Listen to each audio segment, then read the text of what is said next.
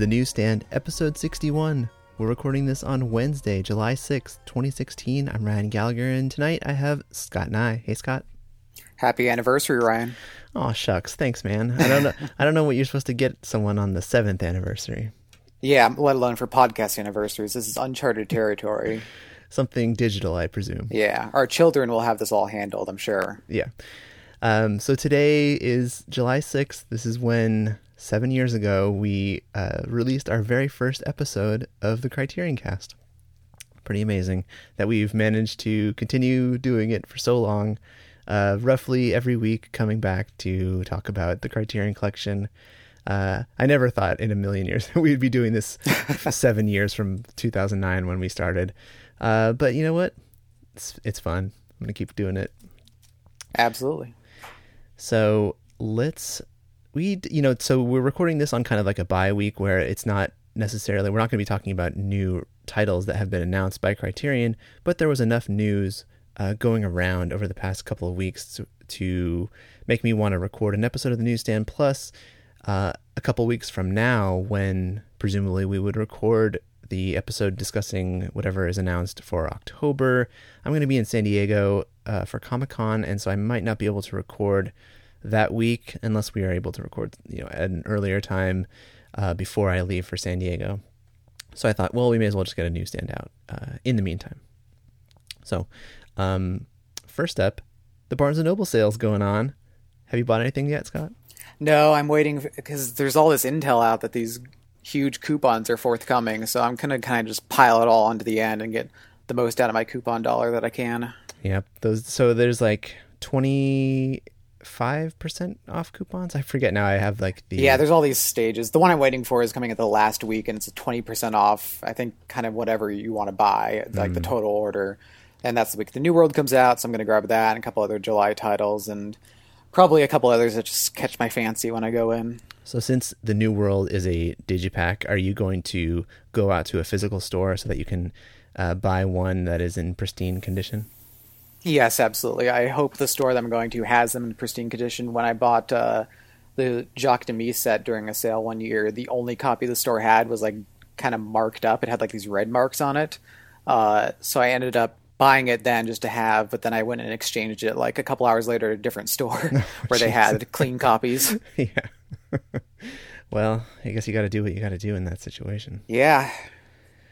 Well, I haven't bought anything either yet. I'm kind of waiting. I don't know if I'm necessarily waiting for all these coupons to start rolling in, but I will. I do have several Eclipse sets that I need to buy that I'm planning on buying. I also saw some people mention that they're waiting for the October titles to be announced just in case, just to wait and see if there's anything is getting upgraded, and then, they'll feel safer with buying DVDs. Yeah, I'm always on the fence about buying early summer, especially. And I just feel like they're going to upgrade that any second now. Yeah. I know. I wish, I often think like I wish that Criterion could somehow like just give us a list of titles that are like least likely to be upgraded. And I know that's like kind of bad business for them in a way, but, just say like, guys, here, we know you're worried about these, about, not buying DVDs. Here are some that we'll probably never upgrade. So feel safe in buying these ones. Yeah. I mean, at the very least, I wish they just kick them down a price tier. I mean, if some of these DVDs were only $15 instead of 20, I would snap them up in a second. Yeah.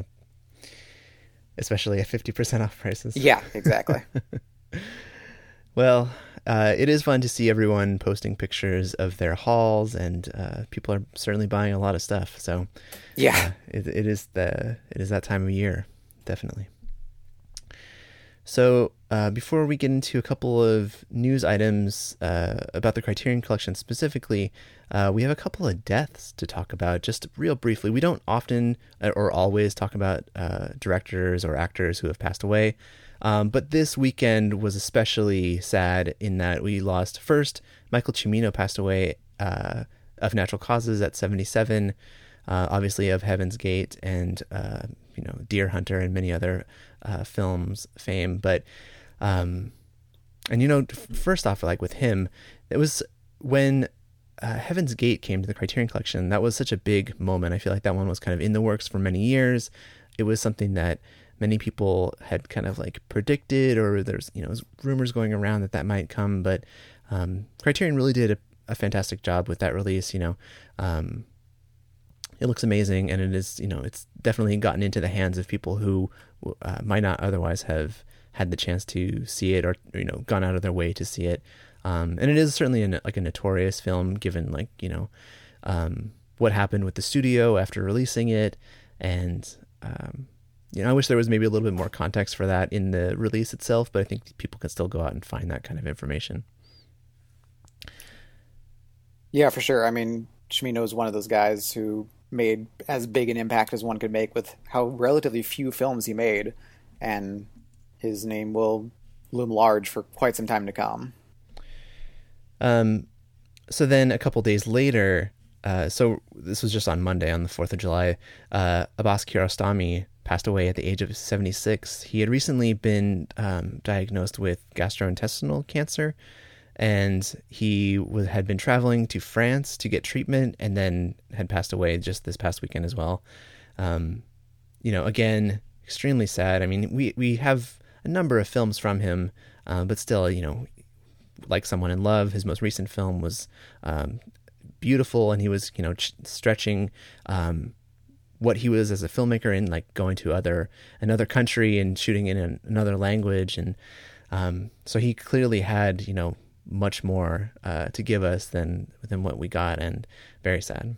Yeah, my impression was he was going to kind of keep continuing in that vein of traveling to new countries and trying out new languages and new ways of working. And so even though we kind of knew that he'd been sick and that, you know, he didn't seem to be getting demonstrably better, it still kind of felt like a shock, because it felt like he was beginning this whole new phase of his career. So, yeah, I still have so many of his films left to see, and I can't wait to dive into them. But even the ones I have, it's evident that he's really, I mean, for me personally, he's definitely changed the way I even just think about the world around me, which is pretty much as good as an artist can do. This year has been just brutal in terms of, of the number of people dying. You know, Jacques Rivette. Now we have these two directors. We lost Chantal Ackerman in October of last year. You know, obviously David Bowie and Prince and Muhammad Ali. It's just been, you know, the year of big deaths. And I'd imagine this is probably going to continue as a trend. I mean, just as, you know, as generations age, this is going to happen. But, you know, it's always a shock. Yeah, for sure. All right. So let's move on now to talk a little bit about some recent Criterion news. So let's talk about the wacky newsletter drawing first. A little bit of contention surrounding what this might mean, although I think the consensus is certainly correct on this one, although there are a number of people out there that seem to be stubborn and think that it's something else. There always are. There always are. So this time around, we got a little animal in a desk drawer. Or perhaps a grill, according to some people. I guess it could be a grill. I've heard grill a lot, yeah. Oh, America. I mean, I guess that's kind of what happens when you release it around the 4th of July. That's true. People have grills on the brain. This time, so this is a clearly, you know, like a turtle with a shell around it. Although maybe not so clearly. I shouldn't say clearly, but it looks like a turtle with a shell. And the consensus is now that this is the Howard Hawks film, His Girl Friday, from 1940. And there is a moment in the movie when, who is it, Cary Grant? Is he? Yeah. He's, there's like they're in the newsroom, and he looks at this guy who is, you know, hiding in a desk, and he, you know, says like, go get back in there, you mock turtle. Get back in there, which is kind of in joke, because he played the mock turtle in the 1933 Alice in Wonderland, and it's one of many kind of jokes in that film that are kind of poking fun at Cary Grant's image. This was maybe the first ever Criterion clue that wasn't blatantly obvious that I guessed right away, and I'm very proud of myself, and will be all the more dismayed if I am somehow not correct. Yeah, I saw a lot of people. So some are holding on to the idea that this is Dragon Inn, because maybe that's a dragon in that. I see. That seems, I mean, we already know Dragon Inn is happening, so maybe people want that to just be the easy clue. It doesn't really look like a dragon, though. Nope. But I mean, I guess, you know, I guess any kind of reptile could look like a dragon. I mean, it kind of looks like a dinosaur, and dinosaurs kind of look like dragons. So it's like, get a few steps removed and you can kind of make sense of it. Yeah. My favorite, idea jumping around when this was first revealed was that this was some kind of like kaiju box set, because it was like a giant monster in a box. That could be fun in a way, but I mean, once you see that clip from His Girl Friday where they say that line and show that guy in the desk, I mean, I don't understand how anyone could argue against what the people saying that it's, you know, it is clearly His Girl Friday. Yeah, I saw somebody trying to be like, well, that desk that they drew doesn't have the same number of drawers that the desk in the movie does. It's like, okay, you know, whatever it takes. Yeah, I don't think Jason Pollan is that detailed in his artwork. No, they are wacky for a reason. Yeah.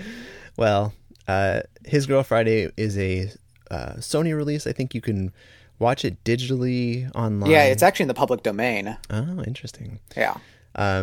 Has there been a recent restoration of the film? Are there Blu-rays out there already? I don't think there are any Blu-rays out there. I'm not sure about a restoration. I saw it like a year and a half ago at CineFamily the New Beverly, right after Quentin Tarantino took over. And I think they were showing a new print there. So there might be kind of like new elements for them to work with. Yeah, it doesn't look like there are any Blu-rays available. It is in HD on iTunes. And you can get it through Ultraviolet as well. So there's already like a fake Phantom page for it on Blu-ray.com for the Criterion edition. Nice. So, yeah, I have to say that it's definitely His Girl Friday and not any of the other ones. But yeah, I agree, and I'm super looking forward to it. All right, so some other news or announcements that have been made by various folks. Over the last couple of weeks, Guillermo del Toro has been teasing at a 10th anniversary release of Pan's Labyrinth.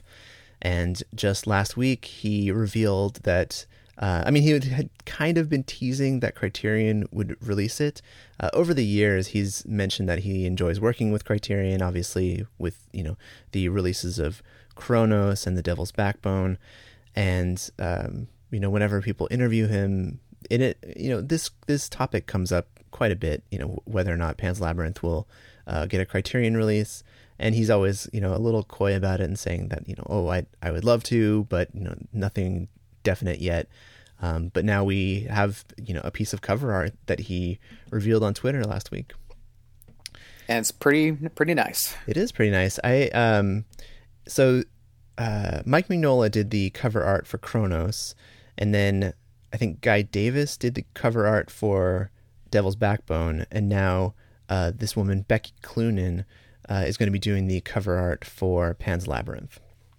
Yeah, and I like that it's kind of kept in this it's all in a Mignoli kind of vein. It's not directly him, but it all kind of fits together. Totally. I mean, if anyone out there reads the Hellboy comics or the BPRD comics, I mean, so many of those artists who work on those books, they take Mignola's style and they spin it a little bit. They make it their own. I mean, they all feel of like a family, and that's kind of how these three films work. I don't think I don't think Mike Mignola needed to do all three covers for them to feel like, connected. And I think they do on their own. Yeah, and I kind of like that there's a little bit of division between each of them, even if it's just kind of the knowledge in the back of our heads that it's different artists. It kind of gives them their own feel. This is also another Warner Brothers title, so that relationship is getting more and more cemented. Yeah, I'm looking at the cover right now. The only thing that I'm not crazy about is the spacing of the letters. So like Pan's is spaced really far apart, and then Labyrinth is kind of, very close together. And, I'm sure this is probably on purpose, but it just doesn't look right to me. Like, I wish that they had like either like squeeze Pan's a little bit closer so that it's the same width as Labyrinth, or, stretch out Labyrinth a little bit. Yeah, I can see where you're coming from. And I guess the lettering too, it doesn't quite fit with the rest of the scheme, but typography and Criterion is sometimes imperfect like that.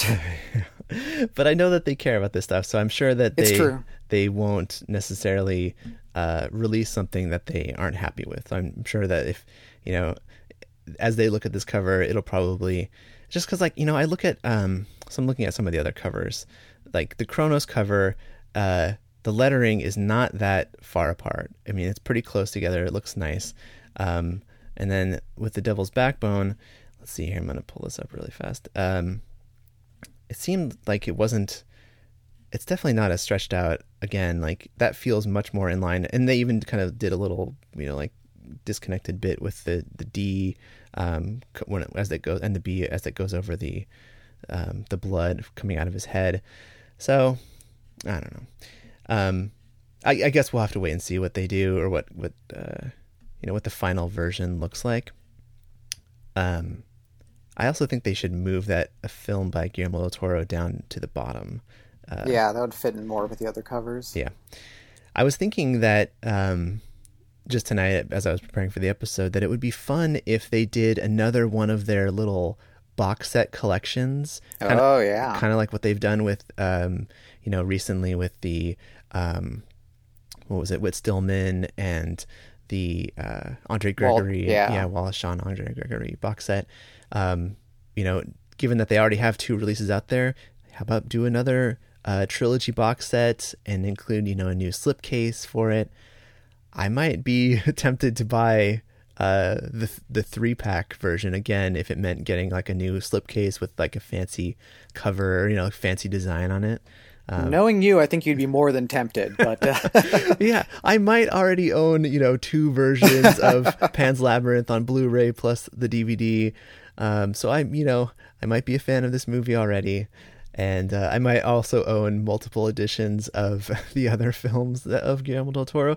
I might, you know, while we're getting pretty nerdy about this right now, actually, one of the things that I'm like contemplating purchasing, or that I have been for a long time, like I haven't imported anything from Japan yet, but Japan, because of like the shipping cost involved, it just is kind of prohibitively high to import stuff. And it's so hard for me to justify like on a per disc.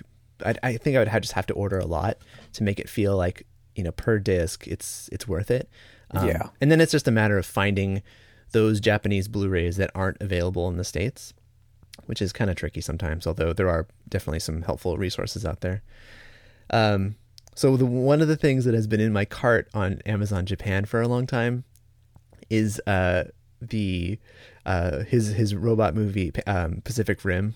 Oh yeah, I bet they have a pretty decent edition of that there. Well, actually, it's, you know, it's pretty much similar to what has been released here. The only reason I want to import the Japanese version is because it has a Japanese language track, like a Japanese dub, and I just imagine that movie would be so much more fun in Japanese. And so that's the like one of the only reasons why I'm thinking about importing that one is just to get that extra language track, which isn't available on any of the other Blu-rays that I can find so far. That kind of surprised me that it's not available, actually. I mean, sometimes you get these studio discs because they'll have like 10 different languages. I know. That is baffling. I also think about that with like the total sidetrack, like the Kung Fu Panda Blu-rays. I wish those ones had like the different Chinese language tracks, because there was one where I think maybe it was like the first movie or the second one where Jackie Chan actually did the Chinese dub for his character, which was in, you know, he spoke the English dialogue in the English version, but he also dubbed the Chinese one. And I think they might have even done the two different like Mandarin and Cantonese versions. But anyway, total sidetrack. Well, if you do ever place an order from Japan and you want some extra discs to pad it out, just let me know, because I got plenty on my wish list as well. I know. Maybe we should team up on the shipping a little. We should do that.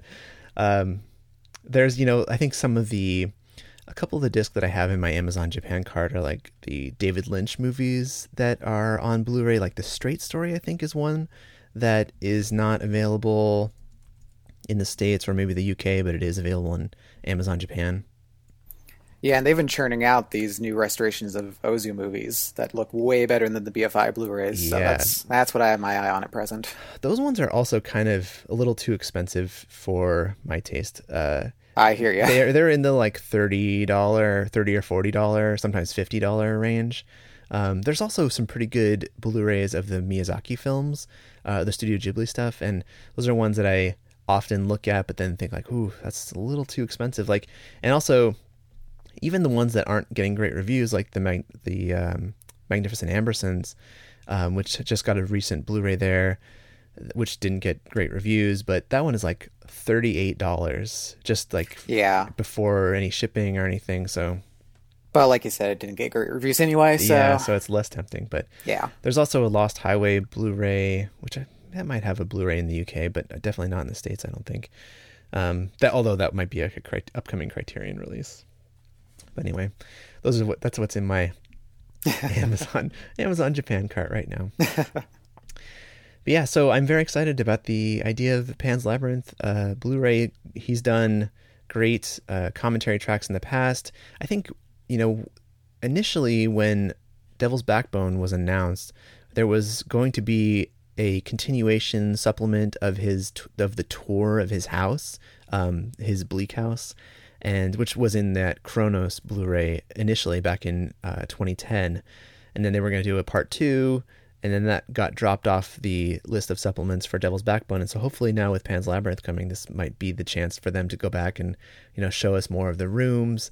Yeah, that first one kind of ends at his little film viewing area, and they hardly get into any of like showing off his DVD shelves, which would certainly be right up our alley. It's a cliffhanger. Gotta pay it off. It was totally a cliffhanger. Actually, there's going to be a exhibit at what is it, like MoMA in Los Angeles? At LACMA. LACMA. Yeah, I think that's kind of at the end of the year. Yeah, they had a Kubrick exhibit a couple of years ago that it was kind of. Not everybody loved it, but I enjoyed it, so I imagine this will be a lot of fun as well. Looking forward to checking it out. So the LACMA exhibit actually starts August 1st. Oh, damn. And it goes all the way to November 27th. And it's called Guillermo del Toro at Home with Monsters. And I think it's just going to be like, pieces of artwork, paintings, maquettes, artifacts, all this kind of concept art stuff from his house, presented in a little... museum exhibit. So very exciting. Yeah, for sure. That might be worth for me driving down to LA or flying down to LA at some point to check that out. I would consider that. There you go. How far does the Guillermo del Toro addiction spread? As far as my wallet allows. I think. You go. All right. So let's talk a little bit about now. Okay. So way back in January, all the way back 6 months ago, there was the Wacky New Year's drawing, and in that drawing, we got a little tease that Criterion might be working on a new release of the Lone Wolf and Cub films. There was the little baby cart being pushed by the guy from McCabe and Mrs. Miller, and just this past week, the comic book artist Paul Pope posted a drawing on Instagram where he teased at a piece of art that he was working on for Criterion for Lone Wolf and Cub. So this is his Instagram page is Comics Destroyer, and what was also pretty cool that he posted recently was this drawing that he did of Stalker, which I don't know what he's teasing at there, but I don't think he didn't kind of tag Criterion in it, so I don't think they're working on Stalker, but maybe someone else, or maybe he's doing something else for that. But anyway, he did a drawing, of the main character with the son standing atop a pile of bodies, as they should be. So very exciting that like this is kind of what happened with the Zatoichi releases, in that like a number of comic book artists started kind of like tweeting drawings over the course of the months leading up to the announcement of the giant Zatoichi box set, and that was when we were all like, oh, what is it going to be? Is it going to be all the films? How are they going to release this? Is this going to be like an Eclipse box set? What? How could they possibly include that many films in one collection? The Lone Wolf and Cub movies though aren't that many, and so it'll be much easier for them to do a smaller box set. I think there's only 6 of them, not including like the Shogun Assassin kind of recuts of the films. Yeah, I don't really know anything about these movies, but I would be very much interested to check them out, and especially if there aren't quite as many as the Zatoichi, I might actually be able to. I think there's just 6. Okay. I mean, there might be more, but I think of this run that Toho did back in like the late 60s, early 70s, there's like 6, and then I think there's more that came later, but there's with a different actor and maybe like a different run of them. These were released on DVD and then eventually on Blu-ray by that company AnimEigo, who they do a number of, you know, Japanese films on home video, and that Blu-ray that they released for the 6 films, I think all of the films were crammed on either 1 or 2 discs. Oh, wow. And so they were pretty low bit rate and, you know, not particularly well restored or anything. I think they just kind of released them as they had them or as they were given to them. But those releases all went out of print a couple of years ago. And when they went out of print, that kind of, you know, everyone started hoping like maybe Criterion would pick that up. You know, as you know, AnimEigo had also released the Zatoichi films in a box set over the years. So I'm very, very excited to see if this is going to be a, you know, late 2016 box set, you know, if this is going to be something for November or December or October even. I mean, yeah, it seemed like the Zatoichi set worked out well for them in that time of year. So, yeah, I mean, I have to imagine that, I think the 10-year anniversary of Pan's Labyrinth is October, and so it seems most likely that Criterion will be releasing that in October, right in time for my birthday. There you go. Yeah. And then if they want to continue to shower me with birthday gifts, then having the Lone Wolf and Cub series coming out in October or November would be just fine by me. I'm sure you'll make do no matter what. I'm sure I will too.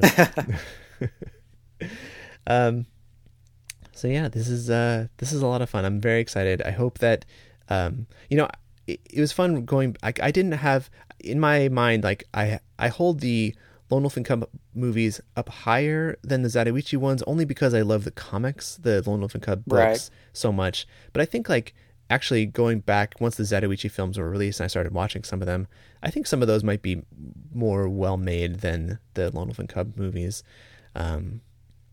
Although there are many more of them, but I would love to go back and rewatch these. I hope that they come up with some, you know, I'm curious to see if like they, you know, have individual comic book artists working on this in addition to Paul Pope. Like, I mean, I love his work, and he's if he were to do it all, I'd be totally happy with that. But yeah, we'll see. Yeah, kind of. That seemed like a good element of the Zatoichi set, which I don't own, but if I were to buy it, that was always a big kind of selling point, was all those little pieces of interior art. Yeah. Yeah, they really got a nice group of artists together for that one, and so I'm sure that they have, you know, comic book artists beating down their door, asking to work with them on stuff like this. All right, so let's see, what else do we have here? There was a new trailer going around last week, I think, for the film Elevator to the Gallows. There's going to be a new tour of the film here in the States from Rialto. And so I think a lot of people are hoping now that with this new restoration that has been going around over the past year or two, I think this played at the Cannes Classics lineup last year. And so, you know, fingers crossed for a Blu-ray upgrade on this one. Yeah, this is one of the few Rialto titles that's still in the collection, so hopefully they can hang on to that, since some of these Rialto restorations don't usually come to disc, unfortunately, which is too bad because they do a great job restoring these films and getting them out there theatrically, and they cut awesome trailers for it. The trailer for this is super cool. It kind of lends it that jazzy flavor, but it doesn't try to make it into a movie it's not. You can still kind of tell it has kind of a languid pace to it amidst the kind of flashes of violence. But was interesting to me, having recently watched the film again, is that the trailer is in the Academy ratio of 1:137, but the movie is listed on Criterion has always been shown, to my knowledge, at 1:66. Mm. So I don't know if that's like something they recently discovered that's supposed to actually be full frame. But I wonder if that'll kind of change the feeling of watching the movie a little bit. Yeah, that's interesting. I hope, or, you know, it would be fun if they were able to release like an isolated score track version of this movie as well, if they were to do a new Blu-ray of it. It works so well without the dialogue, even if, just stripping that away. It's such a visual movie, and that score is so great. Yeah. So just putting that out there, Criterion. Maybe see if you can get that put together. I'm just going to go to Rialto's page. They haven't done like a new poster for this yet, have they? I didn't check. I don't think so. Rialto is always pretty good about coming up with new trailers and artwork and stuff for their tours. I don't see one here, but that's not to say that they won't. So I'll keep your eyes out for this coming to your local theater in the coming months, because it's definitely worth seeing on the big screen. For sure. A couple of other things. The folks at FilmStruck had a survey going around.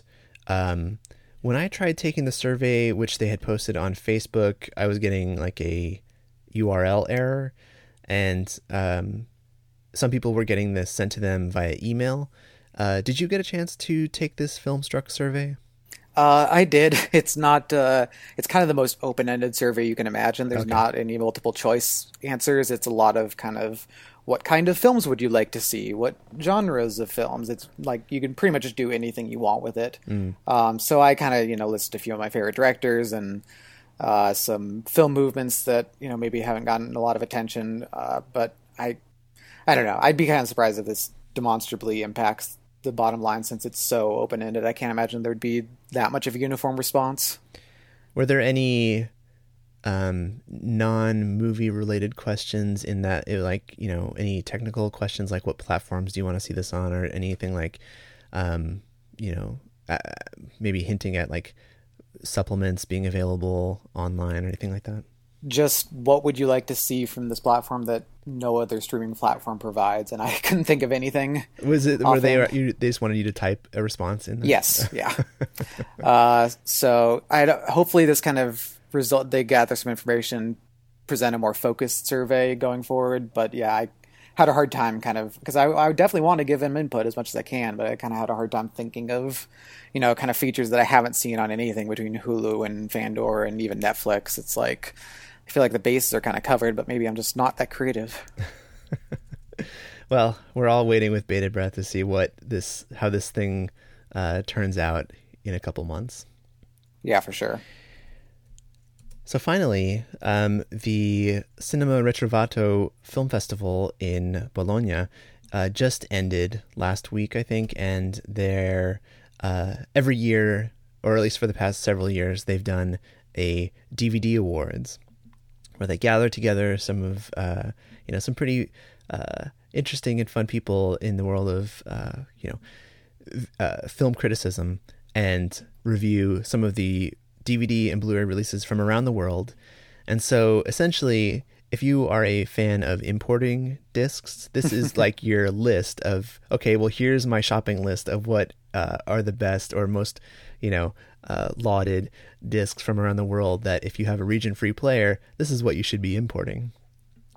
So, and if you have a lot of cash at your disposal for some of these, I know, because some of them are coming from countries that don't have Amazon pages, and and will make you spend a lot in shipping them from from the museum that you have to order them from, because that's the only place that has them. I guess we don't have to necessarily go through every one of these releases, and just maybe talk about some of the big ones that won. Like in the past, things like the Rossellini Bergman box set from Criterion had won an award the year that it was released. And I think also like the Borovchik box set had won an award that year. This year, there was a tie, I think, between the best box sets, where the Carl Theodor Dreyer collection that the BFI released on Blu-ray last year won, as well as the Jacques Rivette collection. Two releases that I know you have, Scott. I'm looking at both of them right this second. They're both pretty great in kind of distinct ways. The Rivette collection has awesome packaging, and of course the movies are great too, but it's kind of low on the supplements, so it looks great on the shelf, but in terms of interacting with it, you're kind of limited to the film's themselves, whereas the dryer set has this kind of awful packaging. I'm not the biggest fan of it. It's kind of this flimsy slipcase and these really thin plastic cases, but the content within that is, you know, inexhaustible. You could spend a year going through it practically, between the four features, and then all these shorts and all these interviews, and so it's a pretty remarkable set that I'm still just barely dipping my toes into. And of course we covered the Rivette set on the show in a lengthy episode, and so there's a lot to dive into there content wise, and if people haven't checked that out yet, I urge them to do so and definitely pick up that set. It's a beaut, and I love having it on my shelf. Last year, there were a number of, I think, like the Max Sennett collection from Flicker Alley won, and the House of Mystery. I don't think there were any Flicker Alley winners this year, but, you know, even if you just look at the list of nominees, there's a lot of great stuff in here worth checking out too. Like, you know, Criterion was nominated for Don't Look Back, the Bob Dylan Pennebaker film, as well as the Apu trilogy, which I'm surprised didn't win, but I guess that is really surprising. Just, you know, given the amount of work that went into it, and just all of the, just like, you know, how amazing those films look on Blu-ray versus how poor those negatives looked when you see them kind of, you know, as they are restoring them. It just seems like you would have to give them an award just for what they ended up. Just for 20 years of work, man. Yeah. I was surprised to learn about this series of Gaumont box sets that are virtually unattainable for the average person, because they're like €100 a piece, and there's 9 of them. Yeah, there was the let's see, I'm going back to where the list is. Of the ones that won an award that I don't have that I want to get, this Frederick Wiseman box set seems like something I need to get.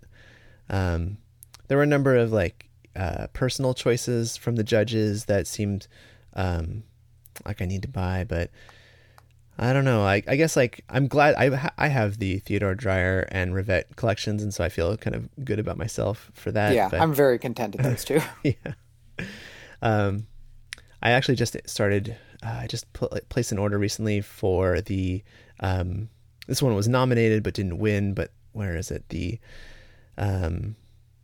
Another one of the BFI releases, the Magic Lantern Cycle. The Kenneth Anger stuff. So that's one that I have en route to me, some from Zavi that was pretty cheap. I know you haven't snatched up those Zavi deals recently. I'm jealous. I know. They're not that expensive, and the pound is dropping, man. So it's now is the time. Now's the time. Yeah. But yeah, I'll put a link in the show notes for all of the finalists, which include a lot of other things. You know, and this Hu Xiaoshen Taiwanese box set, I think. I just picked that up. It's so great. Yeah, so that's from Taiwan? Is that correct? Yeah. It has English subtitles on the features and the supplements, which is pretty nice. But it's this gorgeous packaging and great transfers. And did you order it online, or did you buy it from Foreign Exchange Blu-ray? I grabbed it from Foreign Exchange. Oh. I'm a supporter of local business, Ryan. That's awesome. That's awesome also that he has DVDs, because that's his DVD release, right? No, it's a Blu-ray. Oh, it is a Blu-ray. Okay. Yeah. It was released on DVD too, so they might have just, because I heard some controversy that like they weirdly didn't nominate some things that came out on Blu-ray, and they only picked the DVDs, so their list might just say DVD, but it did come out on Blu-ray. Interesting. I was happy to see that Flicker Alley had the 3D Rarities and Masterworks of American Avant-Garde Experimental Film nominated as well, even though they didn't win, but it's still like those are great discs to pick up. Yeah, for sure. Also, the Fassbinder collection, and the Yoshida collection from Arrow were also nominated, but didn't win. But those are totally worth picking up if you don't own them already, unless the Fassbinder collection, is that one sold out yet? I thought it was getting really close to selling out. Yeah, I feel like it's been at like 97% for like 6 months or something. It might be sold out by now, but last I checked, it was still there.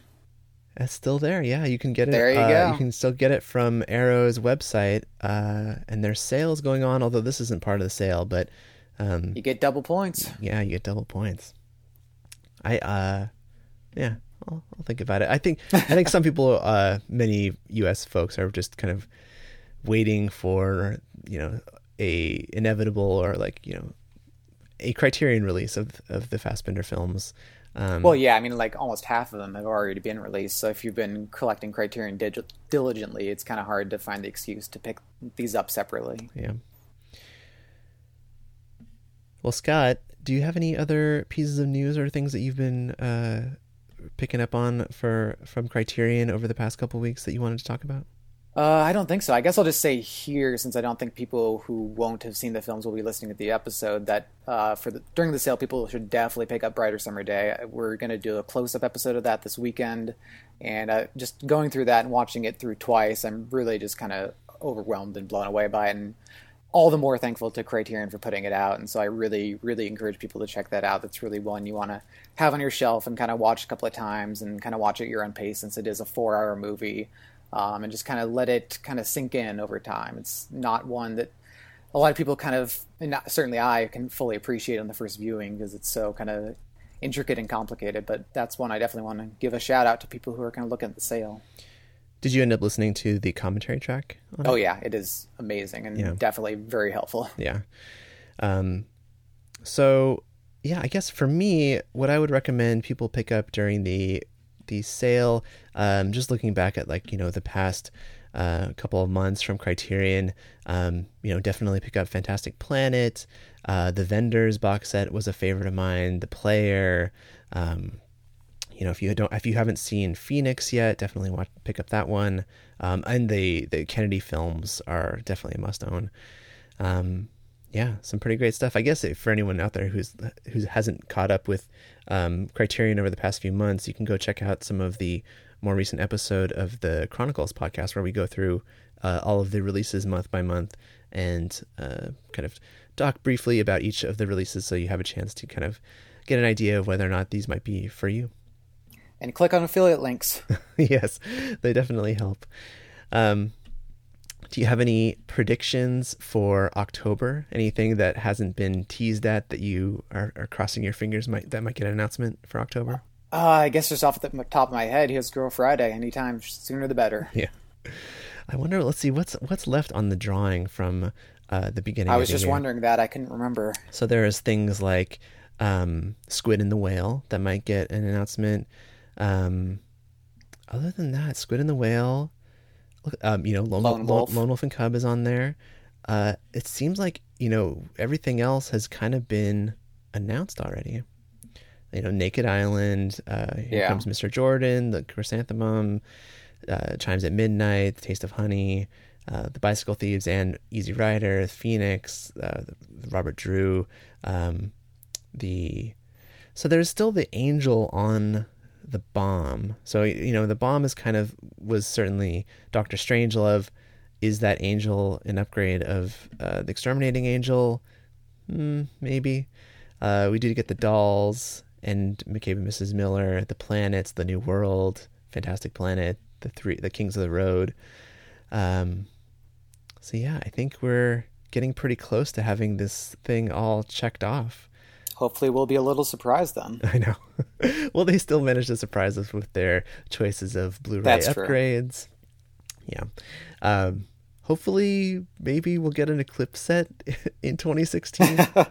Although it is, as these sales come around and I pick up more of the Eclipse sets, it's easier to get closer to being complete if they aren't releasing any new ones. That's true. You can just stare for years on end at your complete Eclipse line.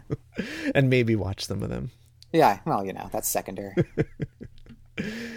All right, everyone. Well, thanks to everyone out there who is clicking on our affiliate links for the Barnes and Noble sale. You can go click on the little sidebar ads over there.